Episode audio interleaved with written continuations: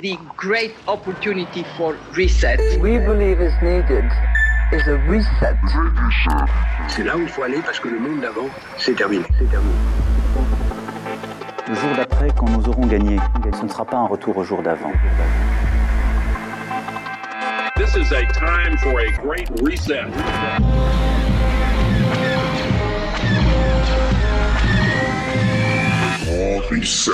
Le grand ménage.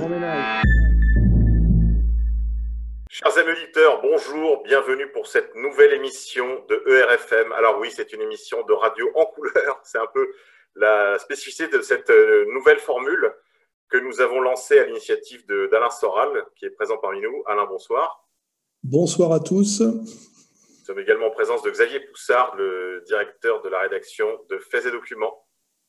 Bonsoir à tous. Également de Yann Purdom, directeur de l'antenne de RFM. Bonsoir. Nous avons conçu cette émission, Alain, nous la voulions euh, intituler Le Grand Reset ou Le Grand Ménage.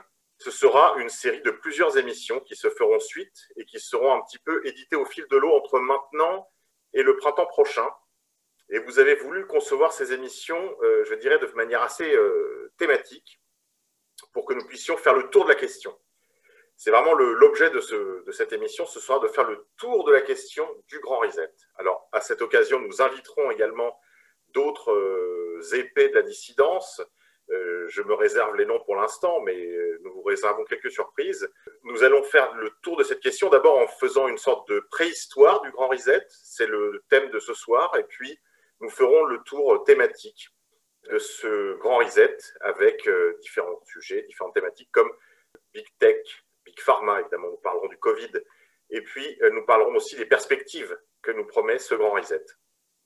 Alors, Alain Soral, à tout seigneur, tout honneur, j'aurais euh, envie, avant de vous interroger, de vous demander, vous, qu'est-ce que vous avez euh, identifié comme euh, événement annonciateur de ce que on appelle désormais le Grand Reset? Quels événements pouvez nous mettre sur la piste de ce qui est en train de se produire? Bah, je peux déjà rappeler qu'en 2011, j'ai sorti un bouquin qui s'appelait Comprendre l'Empire et dont le sous-titre était Demain la gouvernance globale ou la révolte des nations.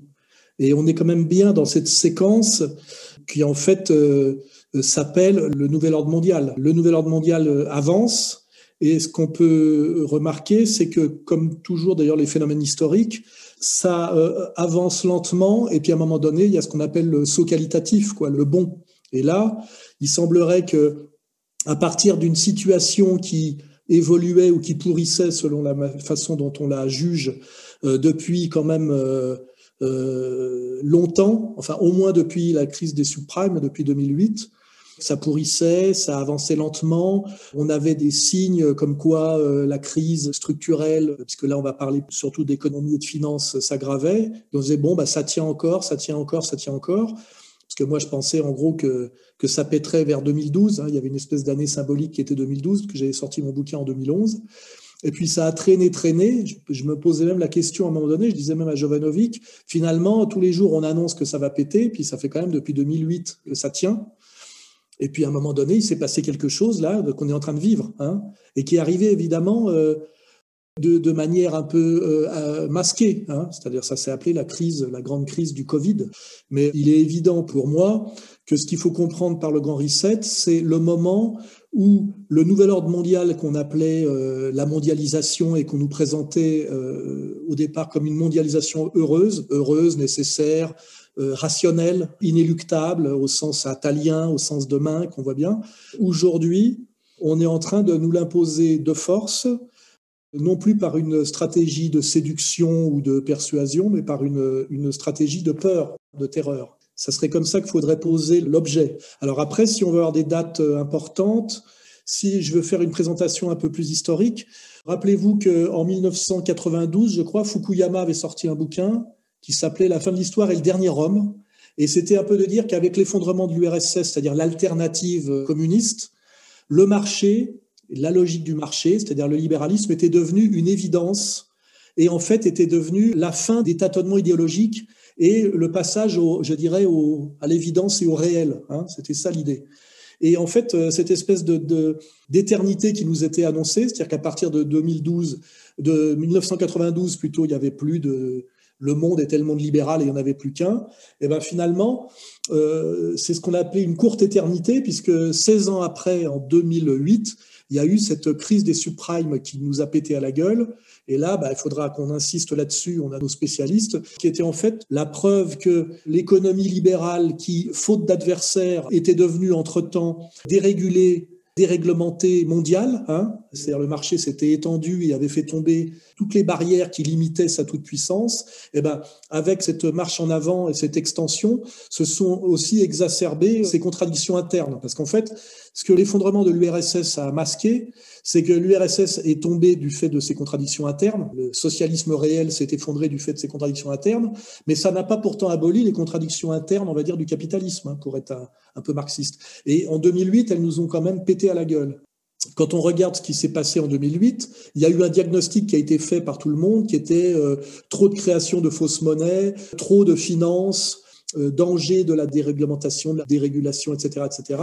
Et ce qu'on a vu là, c'est que les puissants puisqu'on a bien compris que le monde capitaliste et le monde de la finance étaient devenus le dominant politique, ils n'ont plus personne au-dessus d'eux, c'est eux qui décident de la politique. Au lieu de corriger le tir en retournant à des pratiques plus raisonnables, hein, je ne vais pas trop déflorer le sujet, on continuait à aggraver les choses. De plus en plus de faux dollars, de plus en plus de dettes euh, de plus en plus de profits financiers virtuels, etc., etc. Comme si, en fait, le fait que ça tient sur le plan de la démonstration, on va dire, mathématique, faisait que le réel allait suivre. Hein. À un moment donné, on a eu un monde inversé, c'est-à-dire qu'on est passé des mathématiques au service de l'économie aux mathématiques qui produisent purement et simplement de la magie économique. Et à un moment donné, il s'est passé une deuxième date, euh, c'est 2014, je crois que c'est Madame Lagarde qui a annoncé dans un espèce de discours un peu kabbaliste à base de reset 777 qu'il faudrait, à l'annoncer la date en 2021, procéder à un grand reset, hein, c'est-à-dire une grande réinitialisation My last R is reset. We seeing as necessary, going forward a reset in the area of monetary policies. Ce qui voulait bien dire que les tenants même du capitalisme financier mondialisé admettaient qu'ils étaient arrivés au bout, au bout d'une logique et qu'il faudrait à un moment donné faire une, une réinitialisation, c'est-à-dire une remise à zéro des compteurs. Alain, est-ce qu'on peut faire coïncider cette euh, crise présente avec ce que le marxisme ou la critique, euh, plus globalement la critique du socialisme, a formulé comme la crise terminale du capitalisme? Est-ce que ce sont deux événements, euh, je veux dire, uniques Est-ce qu'il s'agit d'un seul événement ou est-ce qu'il s'agit de deux choses différentes? Moi, je me méfie toujours quand on parle de crise terminale. Hein. C'est-à-dire que, en général, euh, l'histoire montre que c'est jamais terminé. En tout cas, ce qui est sûr, c'est que là, euh, d'abord, l'outil marxiste est très utile pour comprendre ce qui se passe en ce moment, hein, puisque euh, là, je peux faire une, une remarque importante, c'est que des gens pensent qu'on est en train de passer du capitalisme au communisme en douce, alors qu'en réalité, quand on lit Marx, on se rend bien compte que Marx annonce bien que les contradictions internes de la logique du capital, ce qu'on appelle la dérive de l'accumulation, amènent à une concentration maximale de capital dans des mains de plus en plus réduites, donc à quelque chose de dictatorial. Où là, je vais faire une deuxième remarque, c'est que beaucoup de gens ont cru, parce que ça les arrange, notamment les libéraux, que 1984 d'Orwell, puisque c'est très présent hein, en ce moment, le meilleur des mondes, 1984 d'Orwell, Beaucoup de gens ont cru que 1984 d'Orwell décrivait et ne décrivait que la société soviétique. Et donc, ils disaient, bon, bah, euh, le communisme soviétique amène au totalitarisme, et donc la liberté, c'est le libéral. Alors qu'en réalité, dans le livre d'Orwell, c'est assez présent, il décrit une, dérive totalitaire qui englobe aussi bien le système capitaliste que le système socialiste, qui sont les deux faces d'une même médaille en réalité. Et là où je veux bien poser le débat euh, dès, maintenant, c'est que nous n'assistons pas à une révolution en douce communiste. En fait, nous assistons à ce que Marx a décrit, c'est-à-dire euh, la dérive de l'accumulation capitaliste qui, fatalement, euh, arrive à la fin à quelque chose qui est l'inverse du marché libre et non faussé, mais qui est une dictature oligarchique totale, avec en plus une guerre civile généralisée. Hein, euh, il montre bien le tous contre tous, l'aliénation maximale par le fétichisme de la marchandise, etc., etc.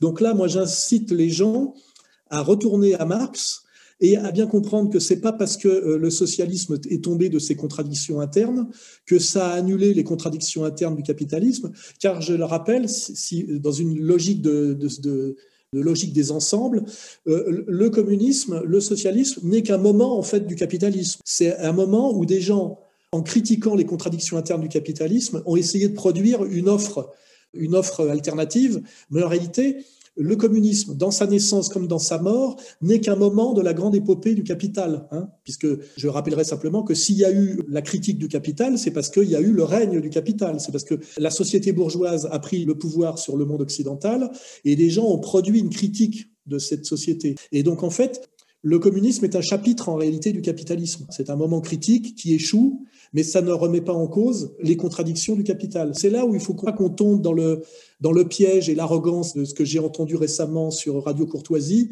Un autre message? Je pense depuis un certain temps que nous sommes dans un pays communiste. Certains adoptent un comportement de capot, cordialement.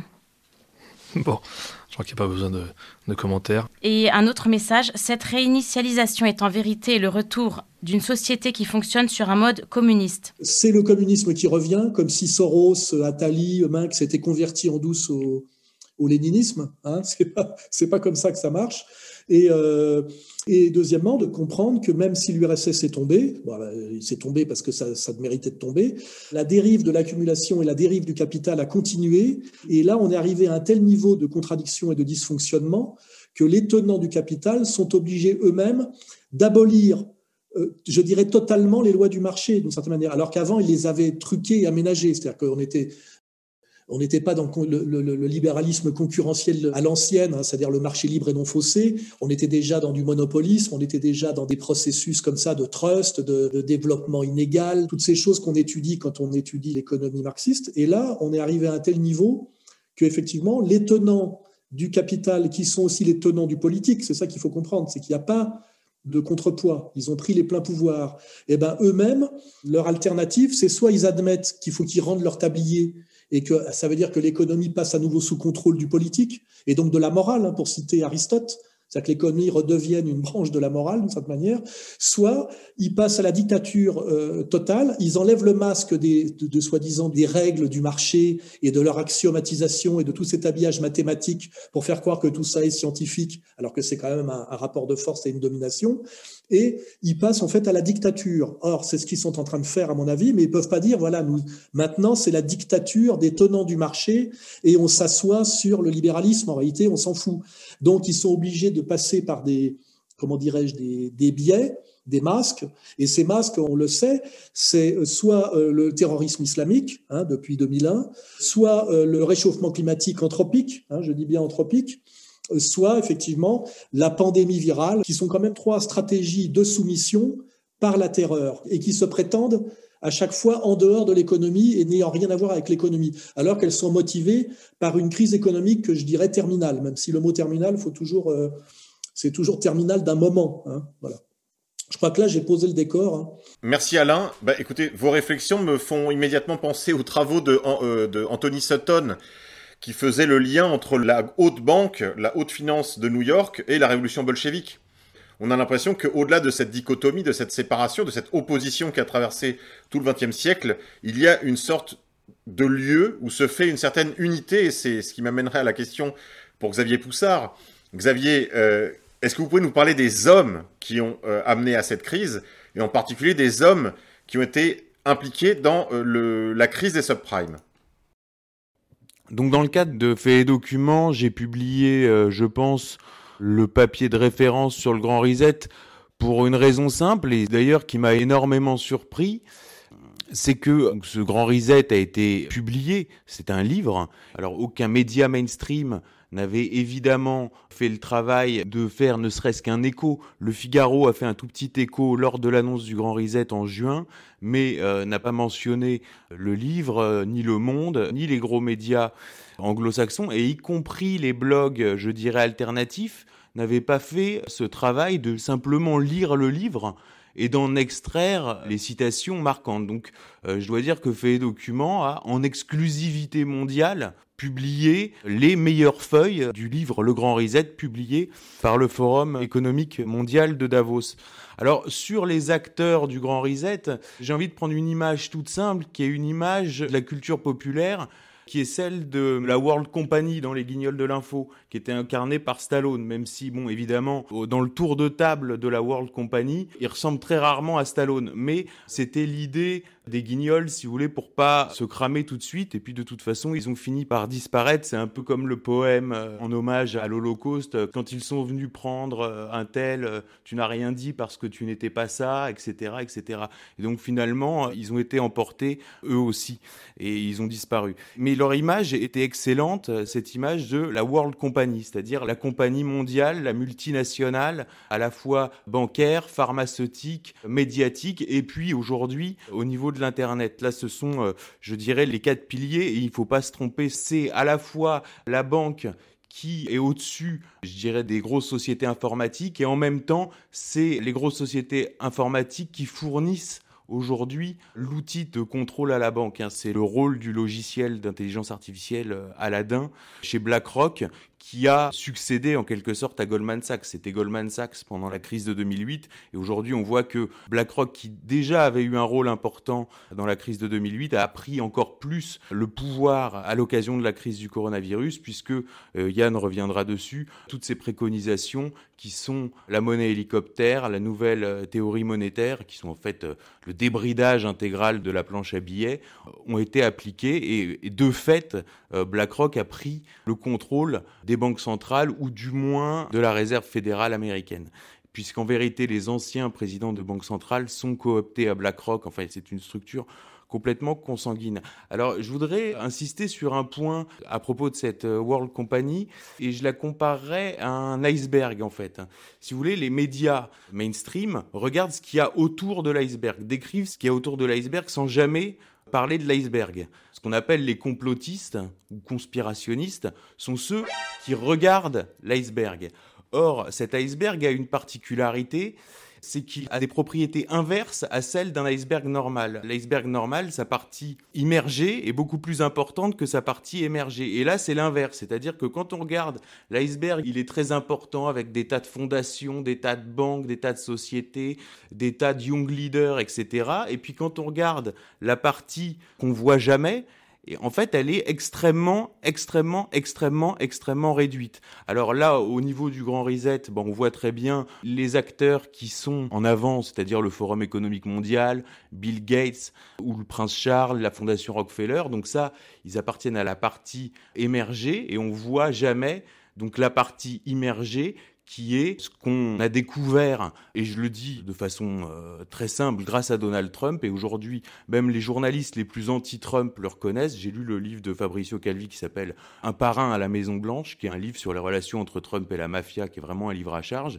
et qui dit très simplement, Epstein pensait que c'était Trump qui l'avait balancé à la police de Palm Beach. Les avocats ont bien expliqué que toute la documentation relative à Epstein avait été déchiffrée par Trump pour les avocats des victimes, et toute cette documentation nous révèle cette partie immergée de cet iceberg qui tente de se maintenir au pouvoir, alors que je le dis, il pensait avoir pris le contrôle après euh, la chute de l'URSS, justement, c'était la fameuse fable du monde unipolaire. La Chine était rentrée dans l'OMC et l'idée derrière qu'ils allaient être euh, absorbé par le marché et que avec le marché viendrait derrière la démocratie de marché et donc le libéralisme y compris politique.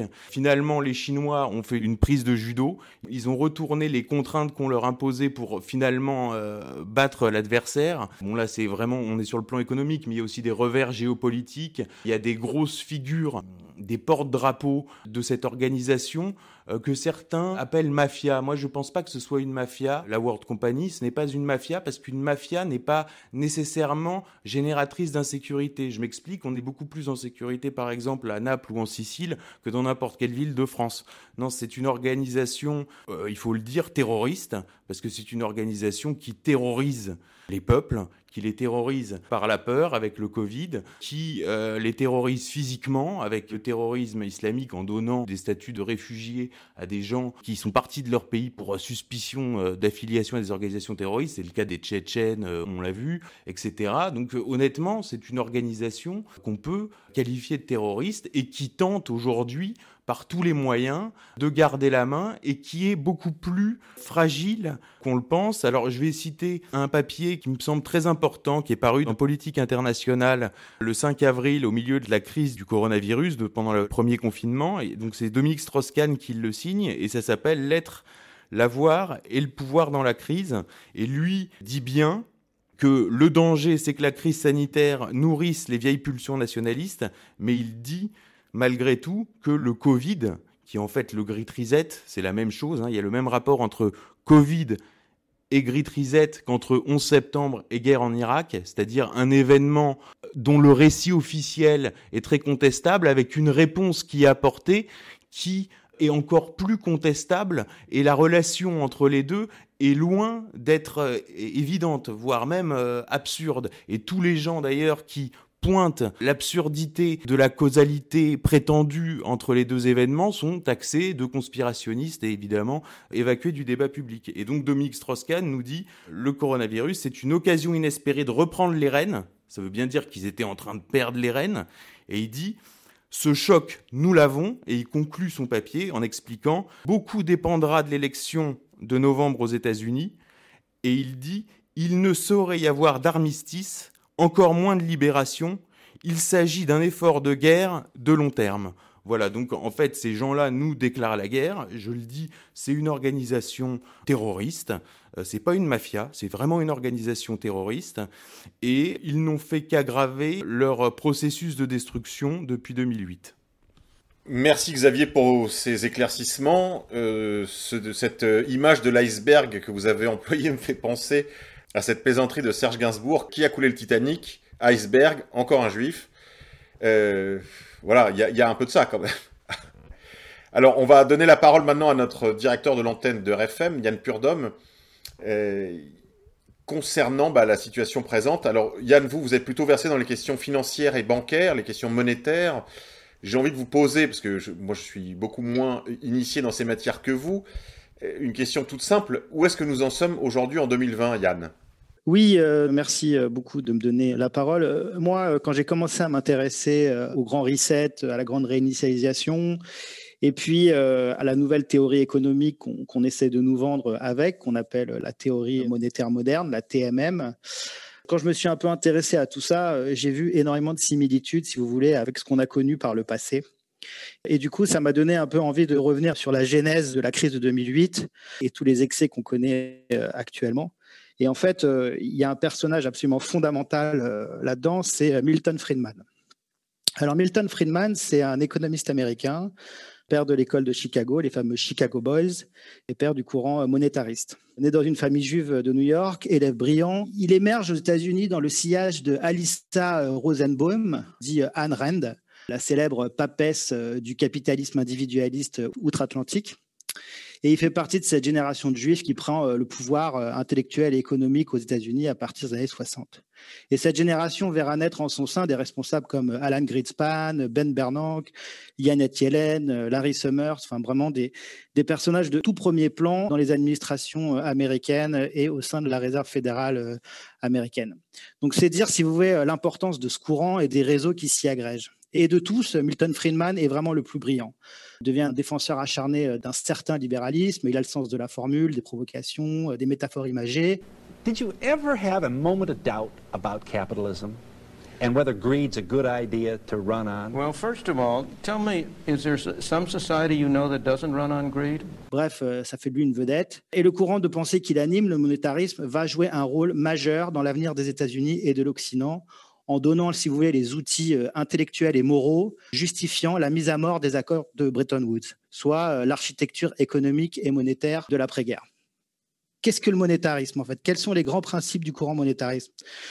En 1963, Friedman écrit, euh, coécrit avec Anna Schwartz un livre intitulé Une histoire monétaire des États-Unis de 1867 à 1960. Donc ce livre, riche en statistiques et données historiques, analyse les conséquences des variations de l'offre de monnaie sur euh, l'équilibre économique des États-Unis. Et suite donc à cette analyse, Friedman en sort une idée majeure, c'est-à-dire que l'inflation euh, peut être maîtrisée si l'offre de monnaie, donc l'offre de monnaie qu'on injecte dans l'économie, suit une courbe de croissance linéaire euh, qu'il arrive à, définir à 3% par an. Voilà. Selon lui, si les banques centrales en fait suivent rigoureusement cette règle, alors euh, les marchés peuvent se réguler d'eux-mêmes et ainsi euh, bah, on peut supprimer toute réglementation, régulation qui deviennent dès lors inutiles.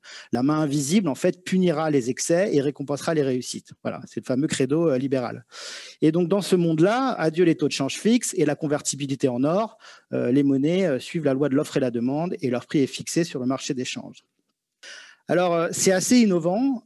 Théoriquement, euh, il y a beaucoup de gens qui se posaient quand même des questions, parce que c'est vrai que cette idée de, croissance linéaire de l'offre de monnaie, bon, c'était quand même un peu bancal. Mais pourtant, ce courant a connu un vrai succès. Les vraies raisons de son succès, en fait, viennent du fait que les hommes politiques américains, par pure démagogie et pour financer la course avec l'URSS, souhaitaient se débarrasser du carcan que représentaient les accords de Bretton Woods, et notamment l'obligation de convertir le dollar euh, en or à hauteur de 35 dollars l'once. Et le courant monétariste leur offrait sur un plateau la justification théorique de son enterrement en première classe. Et c'est d'ailleurs ce que fera Richard Nixon dans une célèbre intervention télévisée le 15 août 1971. I have directed Secretary to suspend temporarily the convertibility of the dollar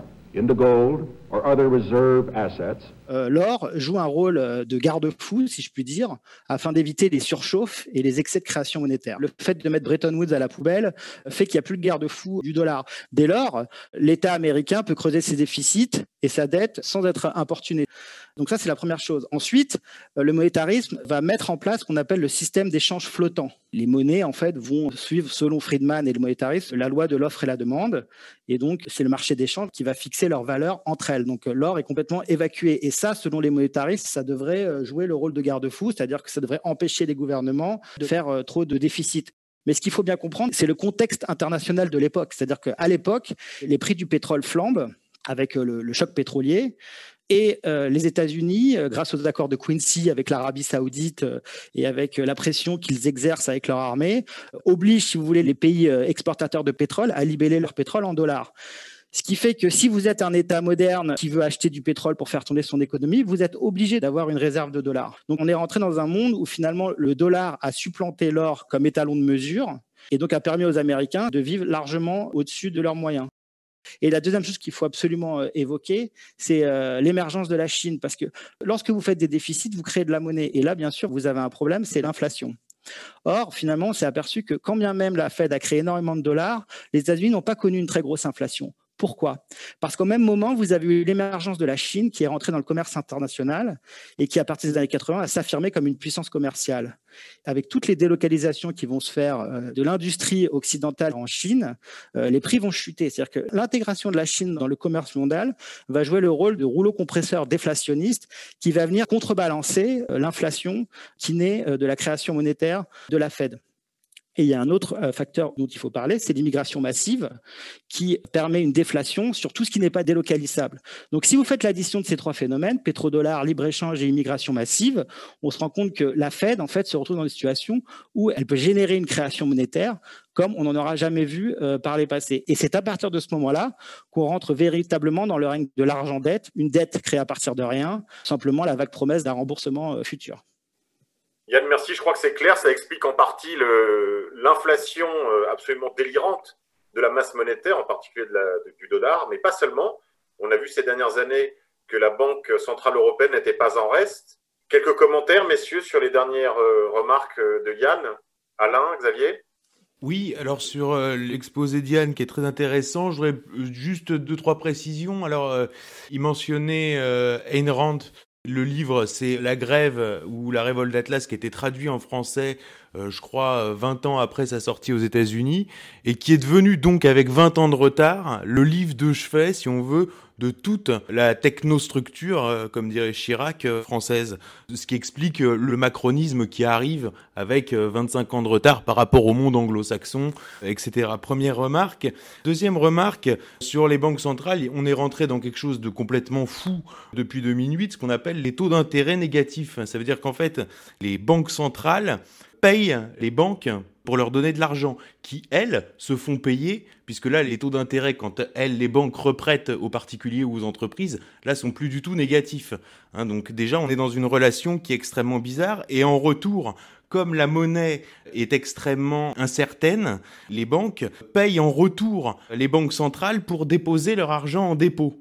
Donc on est dans un circuit comme ça un peu bizarre. Et euh, pourquoi on doit rentrer au niveau, je dirais micro, hein, euh, dans la monnaie dématérialisée Hein, c'est-à-dire la monnaie électronique, c'est parce qu'en fait, il faut plus qu'il y ait de bas de laine. Et pour se faire des marges sur les entreprises et sur les ménages, il faut plus qu'il y ait de bas de laine. Et à ce moment-là, la banque réaugmentera ses tarifs de façon à se faire rembourser l'argent qu'elle met en dépôt dans les banques centrales sur les ménages. Euh, voilà. Donc ça, c'est au niveau micro. Et au niveau macro, on voit bien aussi, et ça, euh, Pierre Hillard en parle très bien, de tentatives de mettre en place euh, une monnaie mondiale. Alors, je citais Dominique Strauss-Kahn qui lui parle des DTS du, du... Xavier, juste expliquer ce que c'est les DTS, parce que là tu parles un peu chinois parfois. Les droits de tirage spéciaux, si on veut, c'est une monnaie qui est utilisée euh, bon, par, le FMI. Euh, je ne vais pas rentrer dans des détails que qu'en vérité je maîtrise pas. Hein. On voit aussi que l'ancien gouverneur euh, de la Banque d'Angleterre, qui vient d'être nommé d'ailleurs à un autre poste aux Nations Unies pour piloter l'agenda 2030, là on est vraiment dans la structure même. Hein. C'est-à-dire qu'en fait ces gens-là sont complètement interchangeables. Ça prouve bien qu'il n'y a pas de compétences. Si on peut piloter l'agenda 2030 de l'ONU euh, sur la question climatique un jour, en ayant été banquier, euh, en ayant dirigé la Banque euh, centrale d'Angleterre, soit on est un génie, soit c'est qu'en fait ces gens-là sont complètement interchangeables.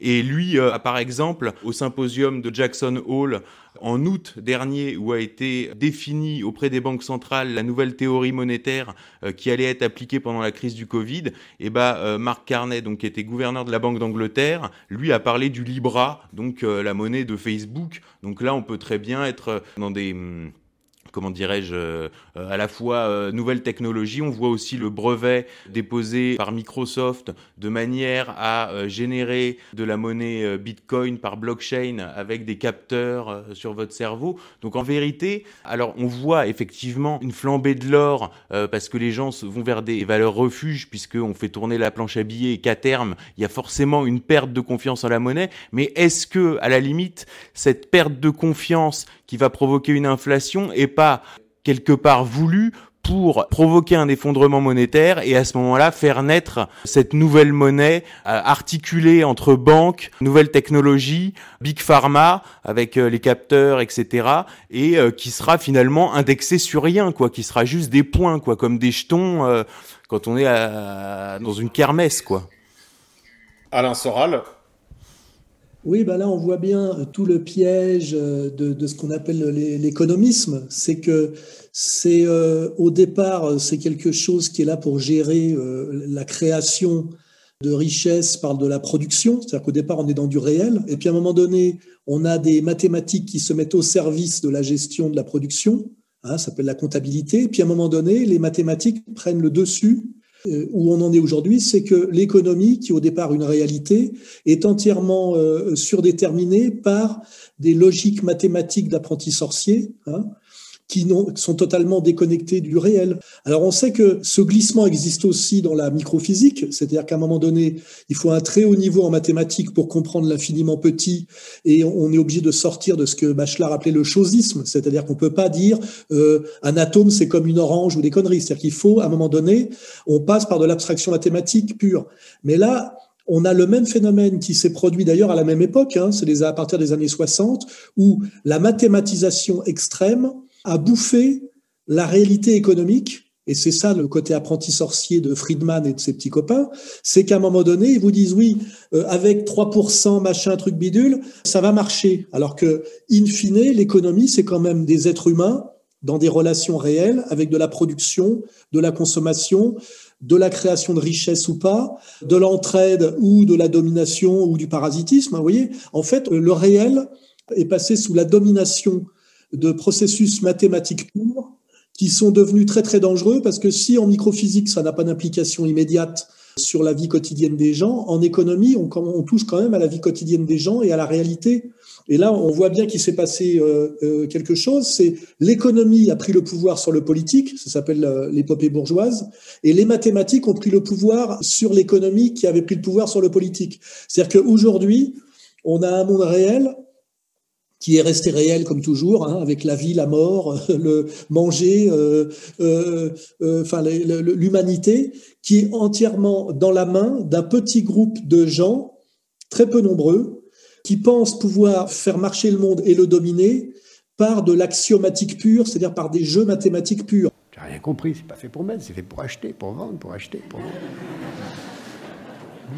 c'est exactement, exactement la meilleure leçon qu'on puisse avoir sur ce qui se joue en ce moment, si vous voulez comprendre ce qui se passe dans le système financier moderne. C'est tout, vous avez tout compris quand vous avez compris cette histoire. Eh ben, le grand reset, c'est qu'à un moment donné, c'est d'ailleurs ce qu'on appelle le phénomène de bulle, mais là, c'est la bulle des bulles, c'est qu'à un moment donné, il y a ce qu'on appelle ce que d'ailleurs euh, Lénine appelait l'éternel retour du concret. Vous voyez, c'est-à-dire qu'à un moment donné, on est là, parce que pour pas partir dans des, comment dirais-je, dans de, l'économie, mais justement faire de la critique non économique de l'économie, c'est qu'à un moment donné, il faut revenir à la réalité, et on est parti très très loin de la réalité, et les gens aujourd'hui qui ont le pouvoir ont un pouvoir qui est un pouvoir d'usurpation, un pouvoir de délire, un pouvoir de mensonge.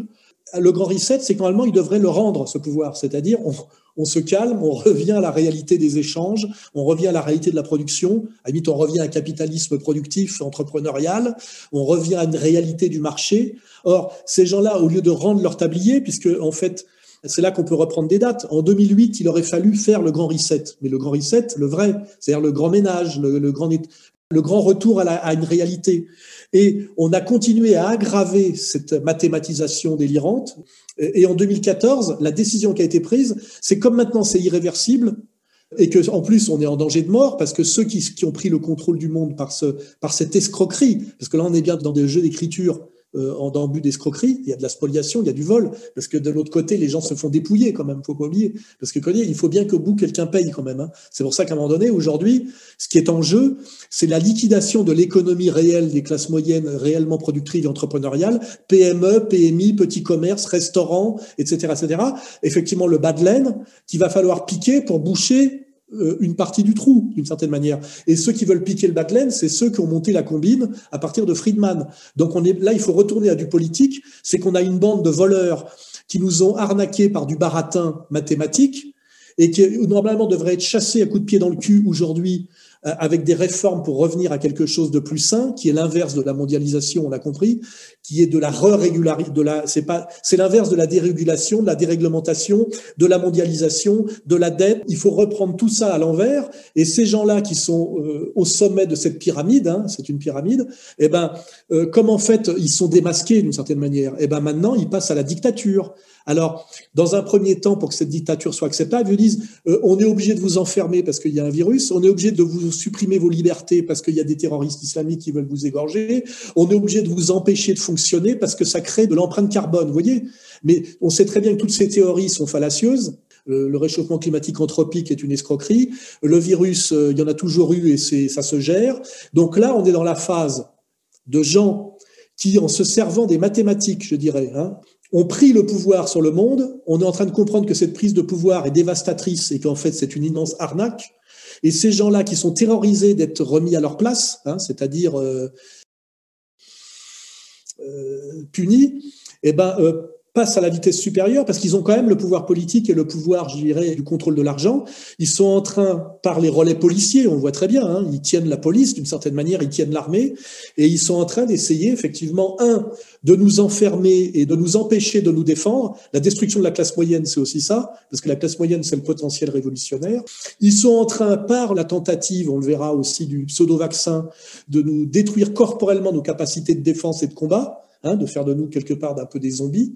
Et donc on est là, effectivement, dans une mer des batailles qui arrive, qui a beaucoup de dimensions eschatologiques, Et c'est pour ça que moi je dis qu'il faut à un moment donné euh, remettre l'économie à sa place à coup de pompe dans le cul. C'est-à-dire que je rappelle que chez les Grecs, comme, chez les, comme dans les monothéismes euh, euh, qui ont fonctionné très longtemps, si on cite Aristote, si on cite les évangiles ou si on cite le Coran, rappelez que l'économie est une branche de la morale, doit être surdéterminée par les valeurs, et les valeurs, je dirais, transcendantes, et que sa place est succursale de la morale et de la gestion empathique des autres. Hein. C'est là qu'on est dans un grand virage. C'est que ce qui est remis en cause, effectivement, c'est tout justement cet économisme. Hein. Et, moi, ce que je dis, c'est qu'on ne peut pas corriger l'économie par de l'économie la cage dans laquelle on doit remettre la bête sauvage, hein, c'est comme ça que l'appelait Hegel, ne peut pas être faite de la même matière que la bête. Vous voyez ce que je veux dire? C'est-à-dire que on a un problème là justement de philosophie. C'est pour ça qu'à un moment donné, il faut il faut botter le cul de l'économiste avec de la philosophie et dire euh, c'est bien gentil tout ça, mais c'est une épopée historique, c'est une histoire effectivement euh, qui arrive un peu à son terme et euh, de même qu'on a dit, euh, on a pu critiquer les grands récits, ce qu'on appelle les grands récits, hein, les monothéismes, les révolutions, etc.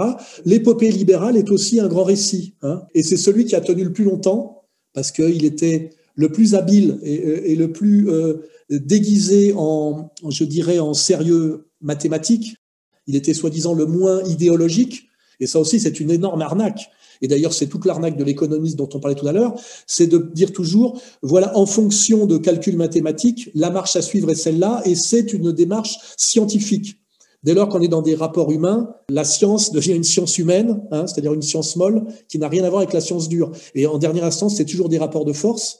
Et en dernière instance, il y a toujours un, concept qui, enfin, ce qui est plus qu'un concept, hein, qui est une réalité, c'est la notion de travail. C'est qu'à un moment donné, il y a le monde ne fonctionne parce qu'il y a des gens qui travaillent, parce que malheureusement, on n'est pas dans le jardin d'Éden, hein, et, et qu'il y a des gens qui travaillent, qui participent à l'effort collectif, et puis il y a des gens qui spolient, et puis il y a des gens qui exploitent. Et à un moment donné, on revient à des fondamentaux assez, assez simples, c'est qu'on a aujourd'hui au sommet de la pyramide de, de, pouvoir mondial des gens qui sont des parasites et des spoliateurs, qui nous mentent à coups de mathématiques, mais ça commence à ne plus marcher, et qui cherchent aujourd'hui à se maintenir par tous les moyens. Le programme du Grand Reset, c'est-à-dire le, bouquin de Schwab, énonce tous les moyens par lesquels ils vont essayer de se maintenir. Et comme le disait tout à l'heure notre camarade euh, Xavier, en réalité, ce sont, ils sont très peu nombreux ils sont vieux, faut pas oublier. Hein, ce sont un petit groupe de kakoshim. Il faut regarder leur gueule, la gueule de Soros et ces gens-là, et leurs enfants, puisque là on est sur une aristocratie inversée, mais qui a joué le, même rôle. Leurs enfants sont des petits marquis dégénérés. Il faut voir la différence entre les fils des uns par rapport à leur père, père et fils Biden, vous voyez, mais aussi père et fils euh, Enthoven. Le fils Soros, c'est un. Faut aller sur l'Instagram du fils de Soros. Donc en fait, on a on a des oligarques kakoshim délirants diabolique, avec des rejetons qui sont totalement dégénérés et servis par des gens qui sont soit des imbéciles, soit des corrompus, soit des lâches. Ce monde ne peut pas marcher encore très longtemps comme ça. Donc de toute façon, le grand reset, on va y avoir droit, mais euh, c'est pas. Euh, il vaudrait mieux que ce soit pas celui qui nous prépare. Et je vois pas comment celui qui nous prépare peut durer longtemps, parce que il y a une, il y a, il y a, il y a comment dirais-je, une phrase qui dit très bien les choses. C'est on peut mentir tout le temps à très peu de gens, on peut mentir quelque temps à tout le monde, on peut pas mentir tout le temps à tout le monde. Voilà, c'est à peu près ça. Xavier Poussard, euh, juste une remarque avant que tu prennes la parole, Xavier. Oui, bah, toutes les remarques que vous faites là sur les mathématiques, pour ceux qui veulent illustrer ces propos, vous pouvez aller regarder le très bon film des années 90, je pense, ça s'intitule Pi. Pi comme le symbole mathématique, hein, Pi. Vous y trouverez beaucoup des choses que Alain a dites euh, ce soir, je crois, de manière bien illustrée. Ensuite, euh, bah, vous avez parlé des, des Kakoshim, il y a bien sûr euh, les Soros, mais aussi le Schwab, qui apparaît euh, de plus en plus régulièrement avec un costume de méchant de Star Wars. On dirait vraiment un méchant de film, Xavier. Oui, alors Schwab, c'est assez drôle comme personnage d'avoir mis ce type bon, qui est un économiste allemand, qui a organisé dans les années 70 ce forum de Davos, qui a souvent fait rire, parce que c'est les gens qui faisaient la morale sur l'écologie alors qu'ils arrivaient tous en avion, enfin, presque un peu démodé. Euh, je signale quand même que le dernier forum de Davos a été quand même euh, historique, euh, parce qu'il y a eu la menace de Soros, qui est bien expliqué que dans un contexte particulier, révolutionnaire ou très particulier, Trump pourrait pas être réélu, et puis Trump qui a, encore une fois, déclaré la guerre aux mondialistes. Alors ensuite, mettre Klaus Schwab en avant, c'est quand même étonnant parce qu'il parle anglais avec l'accent allemand, quoi. Now is the historical moment, the time, not only to fight real virus, but to shape the system. In short, we need a great reset. On dirait vraiment, ouais, c'est ça, on est dans Star Wars, quoi. C'est, c'est hallucinant. Alors, sur l'expression Great Reset, j'ai fait des recherches complémentaires depuis mon article pour voir, avec des bases de données assez poussées, pour voir quand remontait cette expression. Et effectivement, elle remonte euh, à la crise de 2008 et on la voit apparaître dans des, dans des rapports d'analyse de banques dès le début de l'année 2008, euh, je crois, de Citibank. Et ensuite, le terme si vous voulez, repris dans un premier livre qui est signé par un géographe new-yorkais de l'université Columbia qui s'appelle Richard Florida. Et lui, euh, sa théorie, c'est qu'en fait, on va vers un monde où il y aura deux classes, c'est-à-dire une classe urbaine, mobile, créative et tolérante. Vous voyez, dans des villes attractives comme ça, avec des gens qui ont la connaissance. Et puis en fait, il y a les ploucs. Il y a tout le reste, quoi. Et eux, à la limite, ils peuvent disparaître. During the course of this economic crisis, the rate of unemployment in manufacturing, in, in production work, hit 14%, in construction, hit 20%, and the knowledge and professional and creative jobs, it's yet to hit 5%.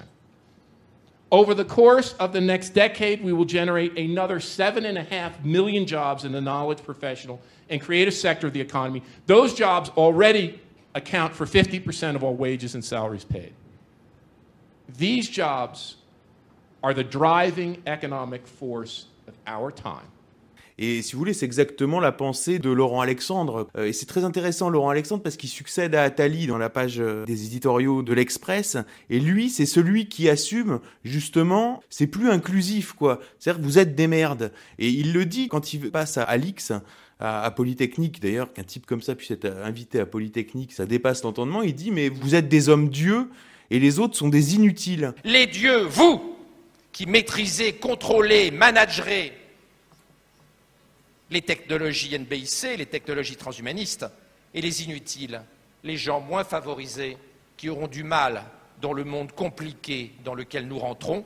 Et en fait, c'est ça le grand reset, c'est de dire, au bout d'un moment, mathématiquement, on n'a plus besoin de vous vous devez disparaître. Et là, on voit, je, parlais d'organisation terroriste tout à l'heure, enfin, il y a quand même une vraie déclaration de guerre à l'humanité. Et ça, elle est officielle, elle est écrite. C'est sidérant. C'est absolument sidérant, mais euh, on est face à cette bête. Et encore une fois, là, je vais prendre une comparaison par rapport à la chasse. Le gibier est jamais plus dangereux quand il est touché, agonisant et sur le point de mourir. Et en fait, on est face à cette bête-là qui est en train de mourir et qui, dans son agonie, euh, donne des énormes coups de griffe et essaye de tuer. Et voilà en face de quoi on est. Donc je dis surtout aux gens qui nous écoutent de pas avoir peur, de bien comprendre face à quoi ils sont, de pas surestimer l'adversaire, parce que comme le disait Alain, il le rappelait, euh, c'est effectivement euh, une bande de Kakoshim, hein. on est sur du 80-50 ans de moyenne d'âge. D'ailleurs, la plupart sont morts, je crois que Brzezinski est mort, Rockefeller est mort, les enfants effectivement sont des dégénérés, il reste Kissinger, et puis plus on va dans les générations qui suivent, moins il y a de qualité. Et puis il y a une reproduction. Là, on voit Blinken, qui est nommé euh, secrétaire d'État, il me semble, de l'administration Biden. C'est le fils, euh, non, c'est le gendre de Samuel Pizarre, qui était déjà le conseiller de euh, Giscard. Enfin, vous voyez, on est dans un truc qui est complètement de reproduction par le sang, sans aucune légitimité, parce que l'ancienne génération, à la limite, qui était arrivée, euh, je dirais, à son apogée avec euh, le monde unipolaire et la fin de l'histoire en 1990, c'était des gens qui, si vous voulez, étaient issus quand même de la Seconde Guerre mondiale. C'est-à-dire, ils avaient un vécu, malgré tout, ils avaient un vécu. Or là, c'est des gens qui, il faut voir euh, Nicolas Begruen qui se prétend être le successeur de Soros. Enfin, en plus, ces gens-là ont des Instagram, si vous voulez. Ces gens-là existent, ils ont des identités, ils ont des Instagram. Vous allez sur leurs Instagram, vous regardez leur vie. Mais enfin, vous êtes effondrés. Ils sont effondrant de nullité, quoi. Donc, euh, je dis aux gens euh, de vraiment garder l'espoir et de continuer à travailler, de continuer à travailler sur tout ça. Vous vous levez le matin, vous travaillez, même si on vous empêche de travailler, bah, vous travaillez. Et puis, et puis, ils tiendront pas longtemps, voilà. Xavier, merci. On va donner la parole quelques instants à, Yann Purdom, directeur de l'antenne de RFM. Yann? Oui, oui, oui. Ben, vous parliez euh, tout à l'heure euh, de Davos, là, ce club millionnaire d'où est partie en fait cette idée du grand reset. Ce qui est intéressant, en fait, je pense, c'est que, comme je l'ai expliqué, donc la création monétaire qu'on a vécue euh, nous fait passer de crise en crise. Donc, il y a eu la crise de la bulle Internet. ensuite, il y a eu la crise des subprimes, la crise des dettes souveraines, avec la crise de la zone euro. Maintenant, on arrive vraiment un peu à la crise terminale du dollar qui s'annonce. Et, en fait, n'importe quel économiste un peu posé et puis honnête verrait que finalement, la, la solution simple pour sortir de cette fuite en avoir, ce serait de dégonfler les bulles, quoi cette énorme bulle de crédit qui s'est créée et, de rentrer en déflation qui permettrait finalement que l'économie soit plus saine et qu'on puisse effectivement euh, repartir euh, sur des bonnes bases. Mais cette élite de Davos n'en veut pas. Pourquoi? Parce que bah, effectivement, ce sont des gens qui se sont euh, formidablement enrichis sur cette création monétaire. Ils sont tous multimilliardaires. Et donc, bien sûr, une déflation pour eux, bah, c'est une division par 10 de leur richesse. Donc, je ne pense pas que ce soit une option possible pour eux. Et donc, euh, ce sont quand même des gens lucides et pragmatiques. Et bon, ils sentent bien quand même que politiquement, la situation est plus tenable. Hein. Il y a eu euh, l'élection de Trump, euh, le Brexit, le mouvement des Gilets jaunes qui ont fait quand même l'effet d'un électrochoc.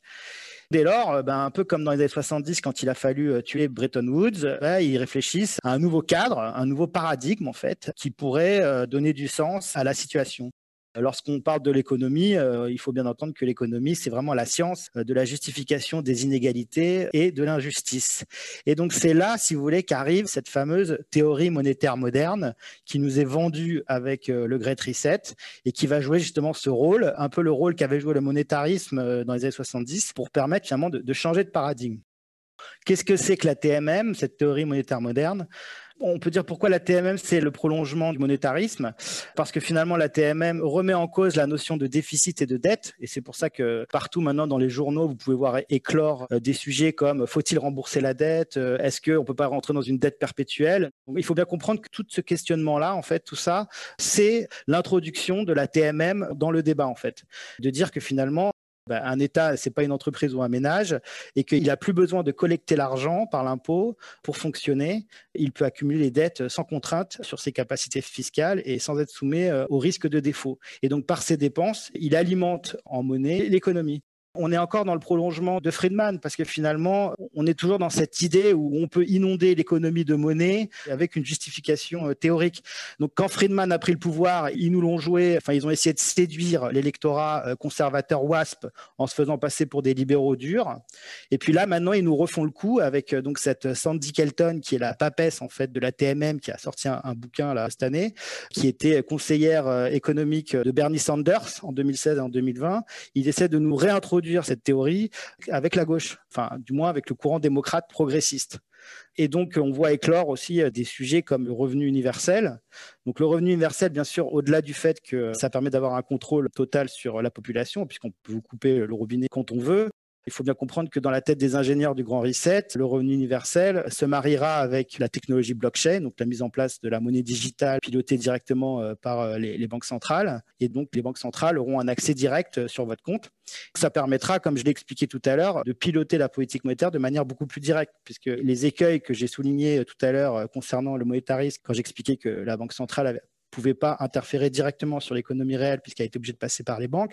Bon, ben là, les banques sautent. C'est d'ailleurs pour ça qu'à mon avis, les banques vont être sacrifiées. Hein. On voit que les banques sont très mal, notamment les banques françaises, et que je ne pense pas qu'il soit prévu de les sauver. Donc, je pense que les banques vont être sacrifiées sous l'autel euh, du Great Reset pour finalement laisser aucun intermédiaire entre la banque centrale et les ménages et les entreprises. Ça permettra donc à la banque centrale de contrôler directement la masse monétaire et donc par la technologie blockchain pourra contrôler la vélocité, créditer ou débiter votre compte selon ses impératifs de politique monétaire. Euh, par exemple, on peut, Il y a peut-être d'autres arrière-pensées. Je pense que là, c'est sûr que vous avez raison, il y a un contrôle direct de la Banque centrale sur la monnaie. Mais est-ce que euh, ce n'est pas plus simplement que ça euh, la mise en place d'une sorte d'esclavage par le contrôle de la blockchain qui vous permettra de contrôler, qui permettra aux banques centrales de contrôler finalement tous les achats les, tous les paiements, enfin, toute la vie économique de tout le monde, en fait, Alain Soral. Oui, bah une fois de plus, il faut essayer de prendre un peu de, hauteur. Et, en fait, il y a une logique euh, qui apparaît, qui est quand même assez simple, parce que le principe d'une équation, c'est que elle doit tomber juste, quoi. C'est-à-dire que ça doit faire zéro, euh, euh, ça doit s'équilibrer. On voit très bien qu'il y a une fuite en avant de la dette et que là, d'ailleurs, le confinement oblige euh, en fait la classe moyenne entrepreneuriale, qui, je le rappelle, sa caractéristique, c'est d'être propriétaire de ses moyens de production. C'est ça qu'il faut comprendre. Hein les propriétaires de ses moyens de production, c'est n'est pas le salariat. Hein. Salariat, il n'est pas propriétaire de ses moyens de production. La classe moyenne, c'est spécifique propriétaire de ses moyens de production. C'est-à-dire que c'est ce qui correspond réellement à l'économie libre et à l'économie d'entreprise. Et voilà, on les pousse à s'endetter à mort auprès des banques pour ne pas crever, hein, les restaurants, les PME, les PMI, en les empêchant de travailler. Et une dette, c'est toujours une hypothèque. Ah, moi, c'est énorme. Quatre semaines de chiffres qui ne rentrent pas, oui, c'est énorme. On a beau repousser les, les crédits, etc. Ils seront là. Hein. Ce pas des cadeaux. Hein. Aujourd'hui, on ne nous fait pas de cadeaux. Hein. C'est-à-dire qu'à un moment donné, qu'est-ce que va leur proposer le système? On vous annule votre dette. En l'échange de quoi? On vous spolie de tous vos biens, puisque vous en avez.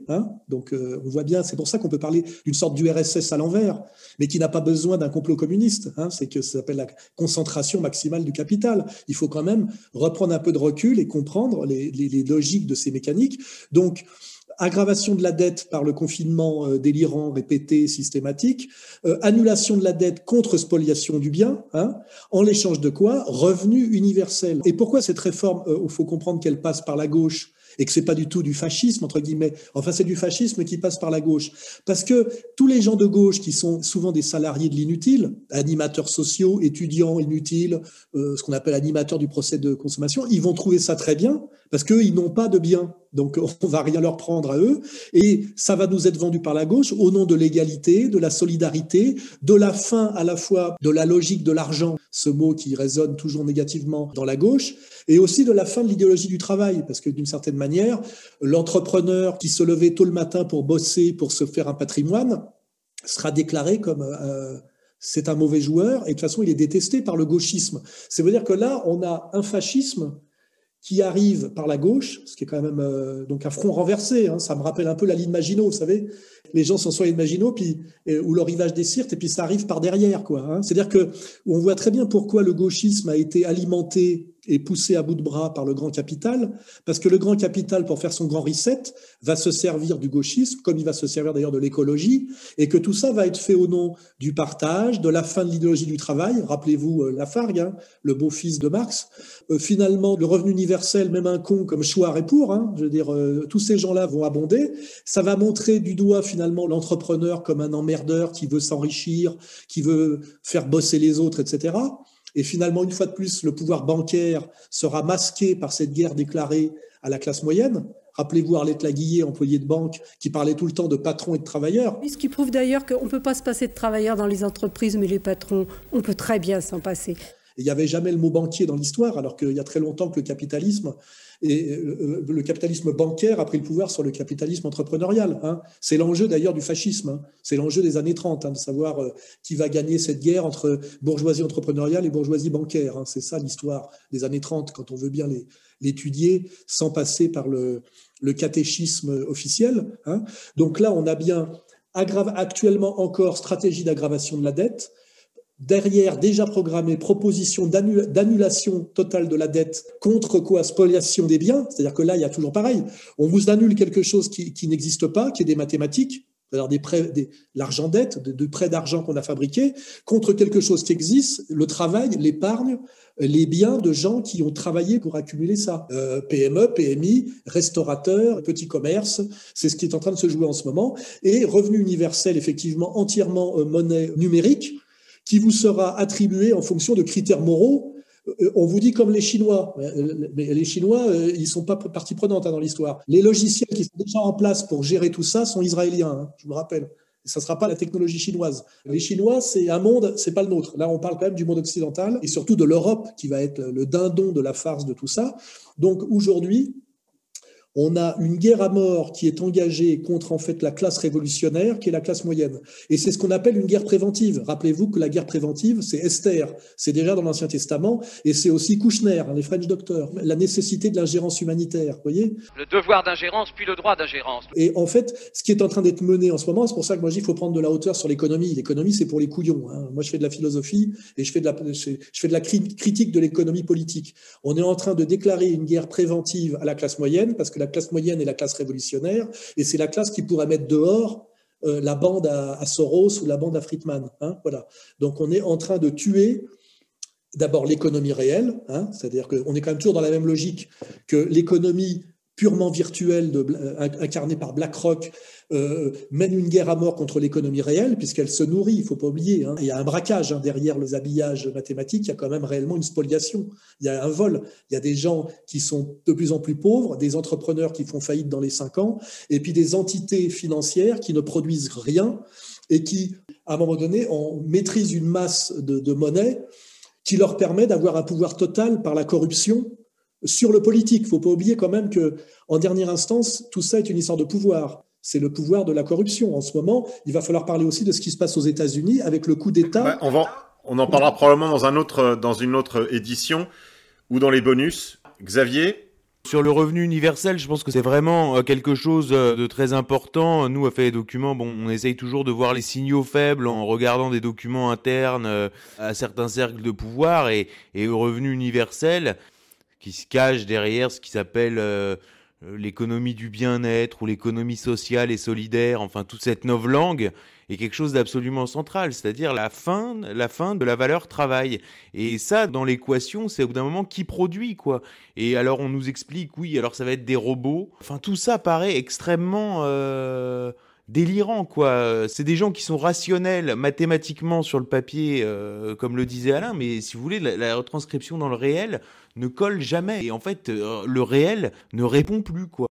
Ça me fait penser à un roman écrit il y a quelques années par Jean-Christophe Ruffin, qui a été, je crois, également ambassadeur de France euh, sous Sarko, si je ne me trompe pas, qui avait écrit un charmant roman sur le mondialisme, justement, qui s'intitulait Globalia, où, euh, il y a beaucoup de thématiques euh, qui sont réapparues depuis cette histoire de Covid-19, depuis cette affaire aussi de Grand Reset, qui, je le rappelle, n'est pas une théorie conspirationniste. Hein. Le Grand Reset est en train de se mettre en place sous nos yeux. Oui, Xavier D'ailleurs, j'ai oublié de le préciser tout à l'heure, et c'était la première chose que je voulais préciser. On a écrit dans notre article publié sur égalité et réconciliation et dans notre dossier que le Grand Reset avait été annoncé le 3 juin. Or, en faisant d'autres recherches, je suis tombé sur une, une dépêche de la Deutsche Presse Agentur, c'est-à-dire la FP allemande si on veut, qui annonce justement dès le 23 janvier, c'est-à-dire lors du forum de Davos, il n'y a pas encore de pandémie mondiale, il n'y a encore rien, personne n'a encore euh, entendu parler euh, du Covid, c'est-à-dire pour l'instant c'est quelque chose de purement chinois. Et bah dès le 23 janvier, qui est déjà le jour où est annoncé le programme de vaccination mondiale, hein, le 23 janvier, c'est-à-dire on est euh, trois mois avant le premier confinement ils annoncent le grand reset et ils annoncent le programme de vaccination mondiale autre chose, et pour revenir sur euh, l'histoire de numérologie de Christine Lagarde, en fait, j'ai compris en voyant euh, cette dépêche que la date du 3 juin avait été choisie pour quelle raison Parce que dans leur numérologie euh, à deux balles, ça donne 6663 3 fois 6, 666. Et voilà. Et c'est pour ça que ça a été annoncé le 3 juin aussi, aussi bêtement. Donc en même temps, on est dans quelque chose d'infantile, quoi. C'est minable. C'est ça qui me... Je veux vraiment insister là-dessus parce que je vois beaucoup dans les commentaires des gens qui sont désespérés. Par exemple, je vois le cuistot euh, de la télévision euh, étoilée basque. Bon, bah lui, par exemple, quand j'écoute ses interventions médiatiques... Monsieur Etchebest. Voilà, on a toujours l'impression qu'il fait tout, mais pourquoi, alors que j'ai tout fait, le, le, le gouvernement m'autorise pas à ouvrir? Ben oui, on a tout fait. On, comme de bons élèves, on a fait tout ce qu'on nous a demandé pour arriver à quoi? À une fermeture. Donc euh, c'est génial.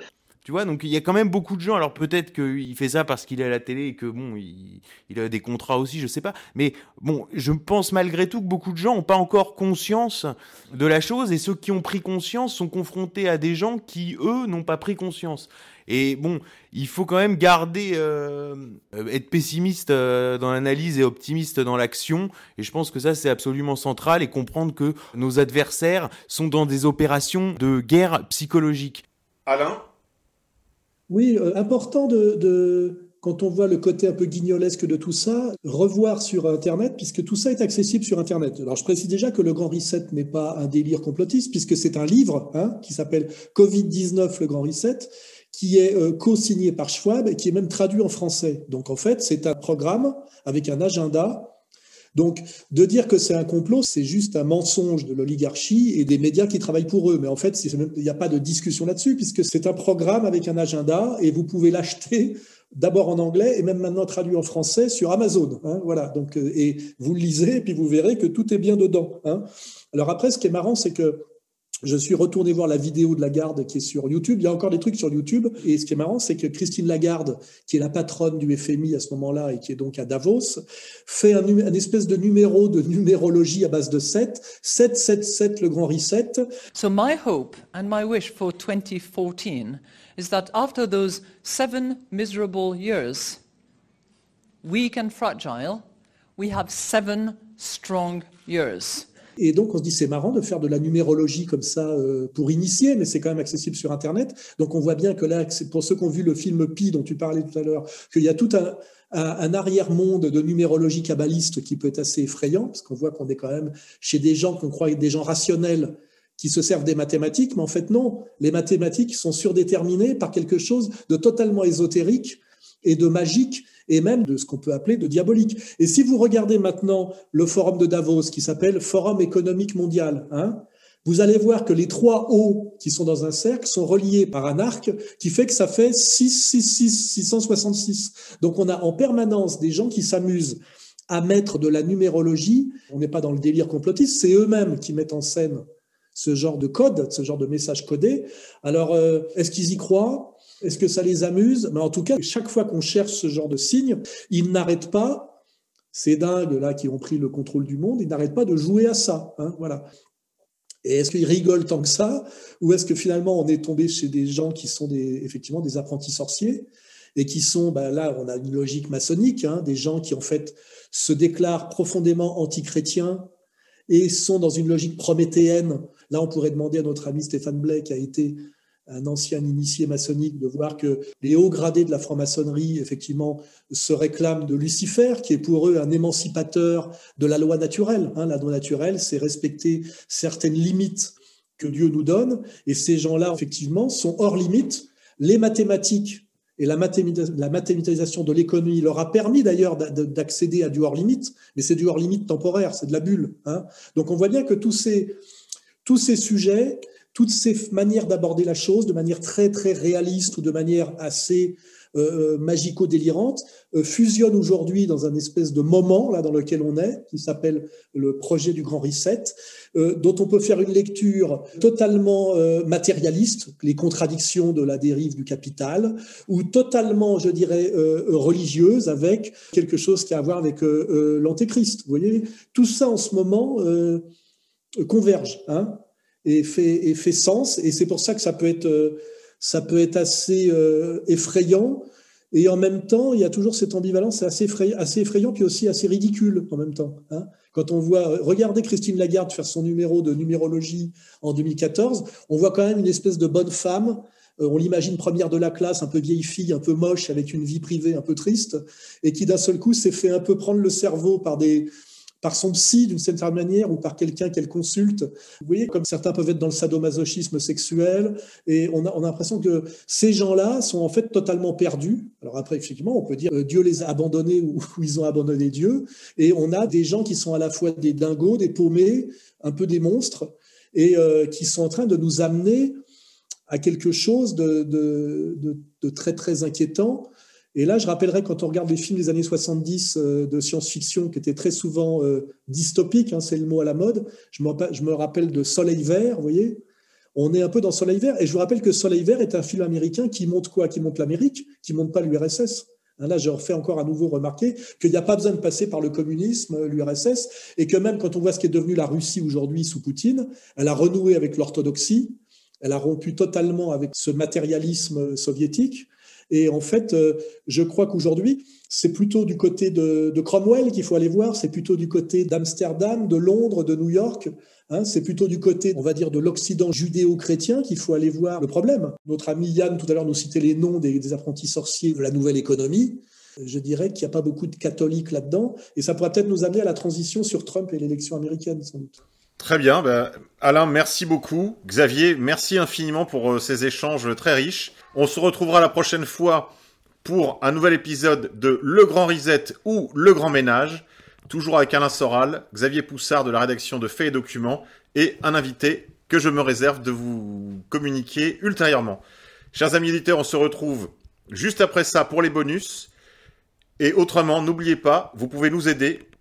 Sur le site d'égalité et réconciliation, vous avez tous les outils pour nous aider financièrement, nous soutenir.